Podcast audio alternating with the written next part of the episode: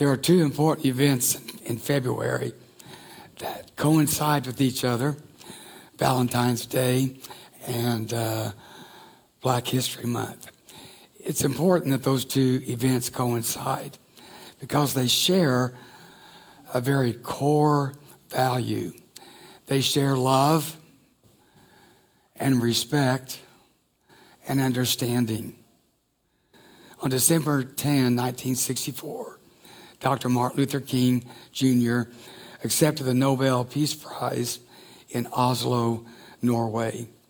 He began his speech accepting that award with these words I accept the Nobel Prize for Peace at a moment when 22 million Negroes of the United States of America are engaged in a creative battle to end the long night of racial injustice.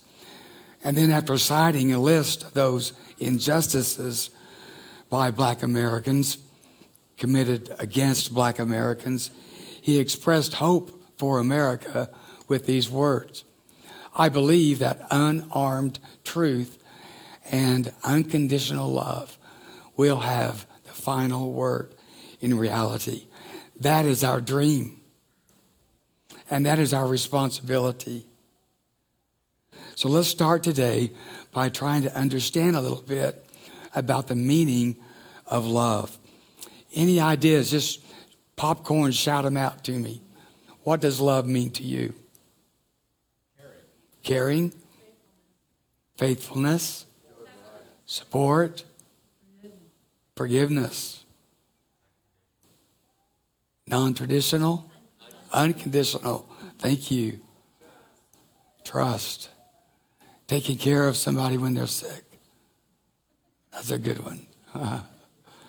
Thank you, niece, for that. Let's watch uh, a video that goes to the heart of children and how they understand love. Maybe it, it'll touch a chord in your life. Take a look. That was the only reason I had that clip. I think he's got a great voice, but anyway, to each his own. Well, Father Rohr, you know, is my go to guru. I love this definition. Love, which might be called the attraction of all things toward all things, is a universal language. Every person, every group, every tribe speaks love. And it is that love that attracts us. It is that love that will bring us together ultimately. And I wish it could be sooner than later. Another one of my gurus is a Buddhist monk who died a couple of years ago, uh, Thich Nhat Hanh. To love is to recognize, and to be loved is to be recognized by the other. This poem, so meaningful by Rachel Brewer, talks about not being seen, not being recognized. I walk all alone all the time. I don't know what else to do. No one sees me. I feel like a stranger, a stranger on the planet. No one wants to know me. No one will help me. Help me fit in. Help me be the person I was meant to be. I feel so small. No one asks my name. They don't see the girl without a face. I know there's got to be someone, someone to love me. But for now, I'm alone because no one sees me. No one sees me. Well, Charlie and his little sister Sally. Sally says, I'm just trying to make people happy. She's, it's Valentine's Day. Some people never get a Valentine. Some people have never even seen a Valentine. Think about it, big brother. The world is full of whom's, to whom it may concern. Do you feel like a whom? Just a blank name. Do you feel like the person in the poem walking around unseen? To be loved is to be seen. It is to be heard. It is to be valued. It is to be respected. So many people, however, are not. Maya Angelou is a lucky one. I am grateful to have been loved and to be loved now and to be able to love. The message that I want us to hear today is that you are loved. You are seen, you are heard, and you are recognized. Do y'all remember Pluto, the planet that was demoted in 2006? I don't know where these scientists got off on taking the planet name away from Pluto, but they did. Pluto is now just a number 134340. The planet got bumped. One day he's in, the next day he's out. One day he's on the team, the next day he's off the team. Have you ever been Plutoed? To the demoted, to the Plutoed, to the demeaned, to the unseen, Jesus says this For God so loved the world. And the word that is used here in the Greek language is one that is very common to those, not just in the church world, but outside the church world. Most all of us know this word, agape. C.S. Lewis describes agape as the highest level of love known to humanity. It's a selfless love, a love that was passionately committed to the well being of the other. There's a Hebrew word in the Hebrew scripture that I love for love. It's found in Deuteronomy. The Lord chose your ancestors as the objects of his love. That word translated love is this really weird Hebrew name, Hasak, and it means a tethered love, a love that attaches itself to something or someone. We've all seen this in the park somewhere. We were at the farmer's market. No shame. I put this kid on a leash. The dad, the parent, the adult was tethered, tazaked to that kid. I used to judge parents who put their kids on a leash. But I kind of respect that now once I had a kid. Having a kid on a leash communicates two things. It communicates, I have a wild child, and that wild child is mine. And I am tied to him, I am tethered to him. And I want us to understand that God chains herself to us. God is tethered to us. God loves us with a love that is, as Chris said, unconditional. No ifs, ands, or buts. A love that will never let go.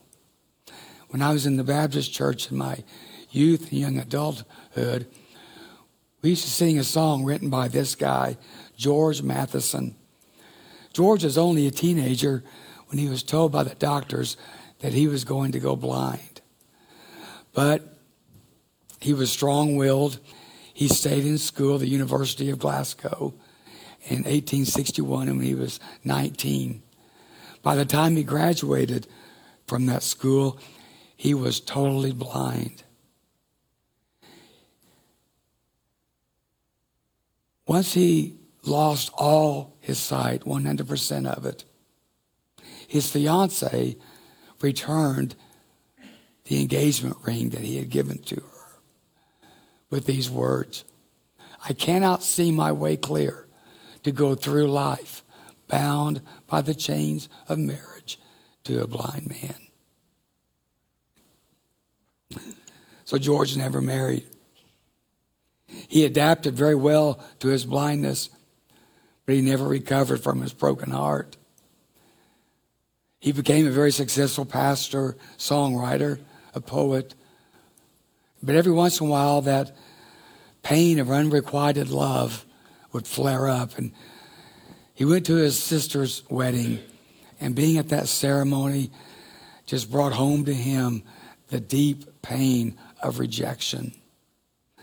And when he got home after being a part of his sister's wedding, he wrote the song that I remember singing in the Baptist church. No way am I going to sing it today, but here are the lyrics. O love that will not let me go, I rest my weary soul in thee. I give thee back the life I owe, that in thine ocean depths its flow may richer, fuller be. The ceremony brought back so much the fact that his love was let go. It was conditional. I love you if you weren't blind.